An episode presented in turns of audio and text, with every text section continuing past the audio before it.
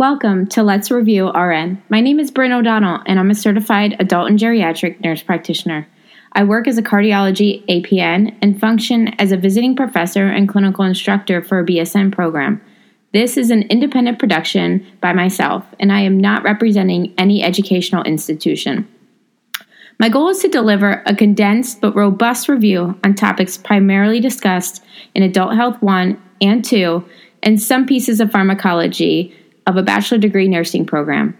Over the years, I've learned that students have an immense amount of confusion and questions when they leave didactic, which makes applying what they are learning nearly impossible to the clinical setting.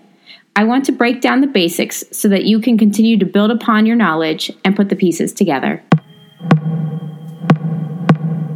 Hi, everybody, and welcome to today's episode of Let's Review RN.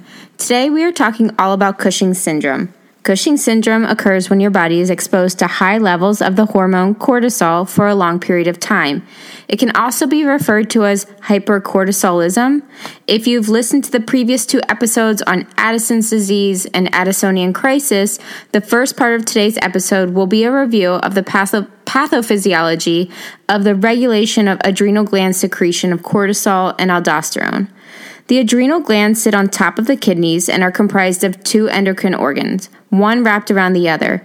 The outer adrenal cortex secretes many different steroid hormones, including glucocorticoids such as cortisol, mineralocorticoids such as aldosterone, and androgens, which are sex hormones. The inner adrenal medulla secretes catecholamines. These are epinephrine, norepinephrine, and dopamine.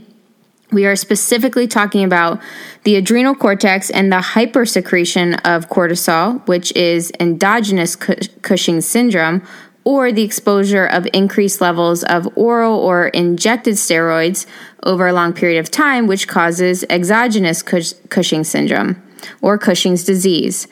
Cortisol is considered the stress hormone. It helps your body cope with stress such as illness, trauma, and emotional stress. It also increases our blood glucose levels and helps to regulate carbohydrate, protein, and fat metabolism. Now let's review the negative feedback that assists in the release and regulation of these steroids. Starting in the brain, your hypothalamus releases CRH. This stands for corticotropin releasing hormone, which tells the pituitary gland to release ATCH, which stands for adrenocorticotropic hormone, this stimulates the adrenal cortex to release cortisol. Remember, with a negative feedback loop, the end product will reduce the initial stimulation of the cascade. So, in this normal functioning adrenal cortex feedback loop, enough circulating cortisol will trigger the hypothalamus to stop producing CRH to slow the cascade of events. Cushing syndrome can develop from a cause outside of your body. Again, this is referred to as exogenous Cushing syndrome. One example is taking oral corticosteroid medications in high doses over an extended period of time. These medications, such as prednisone, have the same effect in the body as does cortisol produced by your body. Oral corticosteroids may be necessary to treat inflammatory diseases, such as rheumatoid arthritis, lupus, asthma, or if they are used to prevent your body from rejecting a transplanted organ. So, corticosteroid medications such as prednisone act in the body the same way cortisol does, and therefore, exposure of corticosteroids at high or even low doses over a long period of time will exceed your body's normal requirements of cortisol and can cause side effects resulting in Cushing's syndrome. It's also possible to develop Cushing's syndrome from injectable corticosteroids. Injectable corticosteroids are things like injections for joint pain bursitis, or back pain. Patients can also receive high doses of steroids from inhaled steroid medications, which are used to control asthma. External steroid creams are used for treatment of dermatological disorders such as eczema, and these are less likely to cause hypercortisolism or Cushing's disease, but they are exogenous forms of steroids that are being introduced to the body, so we want to always be thinking of outside sources of steroids in Cushing's syndrome. Cushing's disease is a result of excessive cortisol levels due to endogenous reasons. This is when your body's own overproduction of cortisol occurs. This can be caused by excess production by one or both adrenal glands or overproduction of the ACTH hormone, adrenal corticotropin hormone, which normally regulates cortisol production. So, this can be caused from a pituitary gland tumor, which releases excess cortisol. This is a non cancerous or benign tumor of the pituitary gland, which causes an excess amount of ACTH, which in turn then stimulates the adrenal glands to make more cortisol. Benign pituitary gland tumors are much more common in women and is the most common form of endogenous Cushing syndrome. Another cause is an ACTH secreting tumor. So these are tumors which can either be benign or cancerous and are usually found in either the lungs, the pancreas, the thyroid, or the thymus gland, and they secrete excess ACTH, which then stimulate the adrenal cortex to release high levels of cortisol. Another cause of Cushing's disease would be a non cancerous tumor of the adrenal cortex called an adrenal adenoma. And an adrenal, adrenal adenoma or an adrenal cortex tumor, they are rare, but they can lead to Cushing's syndrome due to high levels of cortisol production. Lastly, familial Cushing syndrome is rare, but it is a cause that can be seen for Cushing's disease. This is an inherited tendency to develop endocrine gland tumors, resulting in a disturbance to the cortisol levels, causing Cushing's disease. Now let's talk about what a patient will look like when they present with Cushing syndrome. So very often patients will have weight gain and fatty tissue deposits, particularly around their midsection. And these fat deposits can occur on the upper portion of the back as well, resulting in a hump, which is called a dorsocervical fat pad or also a buffalo hump. They can have a round moon shaped face. They often have pink or purple stretch marks called striae on the skin of the abdomen, thighs, the breast, or and the arms. They can have thinning, fragile skin that bruises and tears easily. Hyperglycemia is often seen in Cushing syndrome. Slow healing of cuts or insect bites or even infections. Patients may often have acne. If um, they can also have thicker or more visible body and facial hair, and they can have irregular or absent menstrual periods. For this is abnormal for women. Um, signs and symptoms in men can be decreased libido, decreased fertility, and erectile dysfunction. And other signs you may see are severe fatigue, muscle weakness.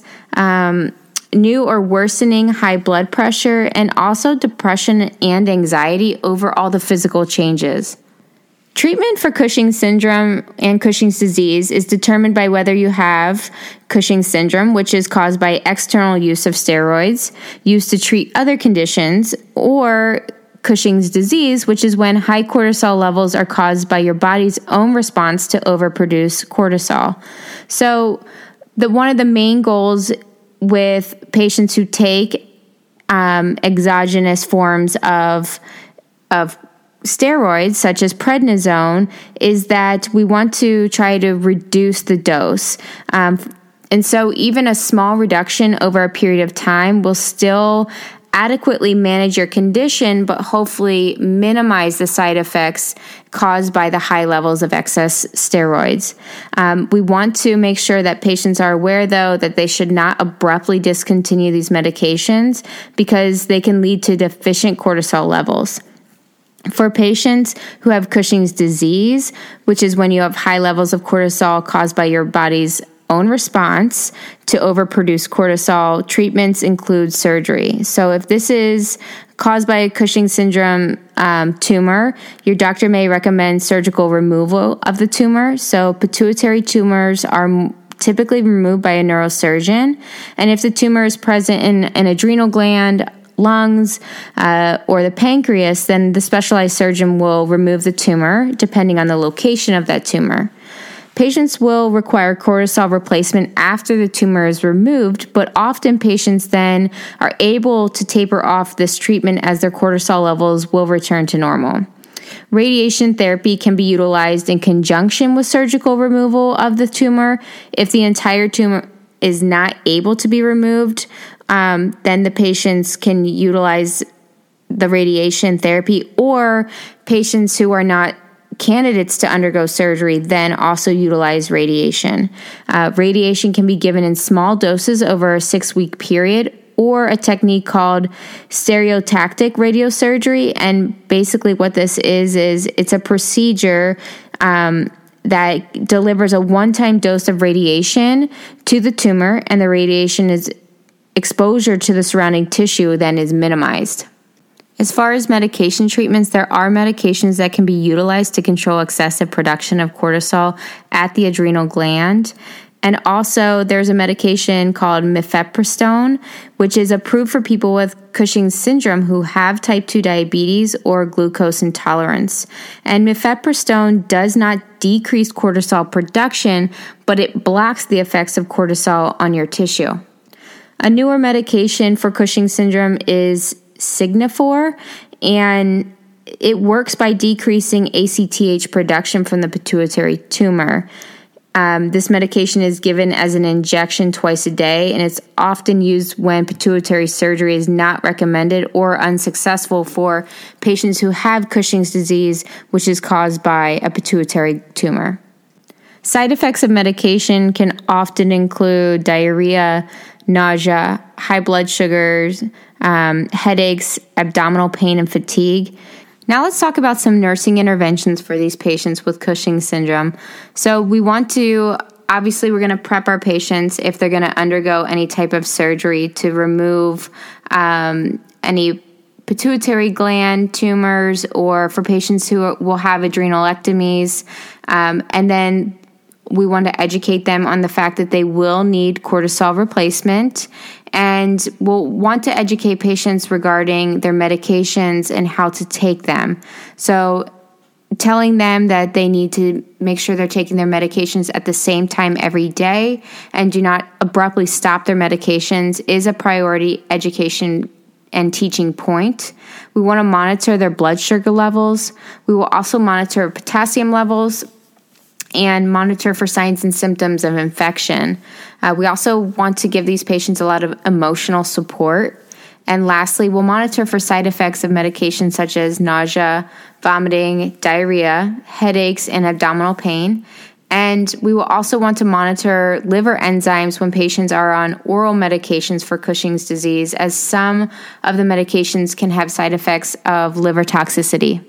Well, that's all I have today. I thank you all for being here again, week to week, learning with me.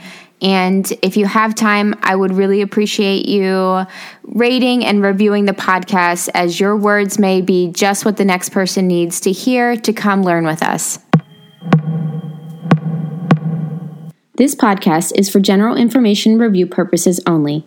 It does not constitute the practice of medicine or nursing. The use of this information or any materials provided by Let's Review RN are at the user's own risk. This content is not intended to be a substitute for educational teachings through students' educational institutes or organizations.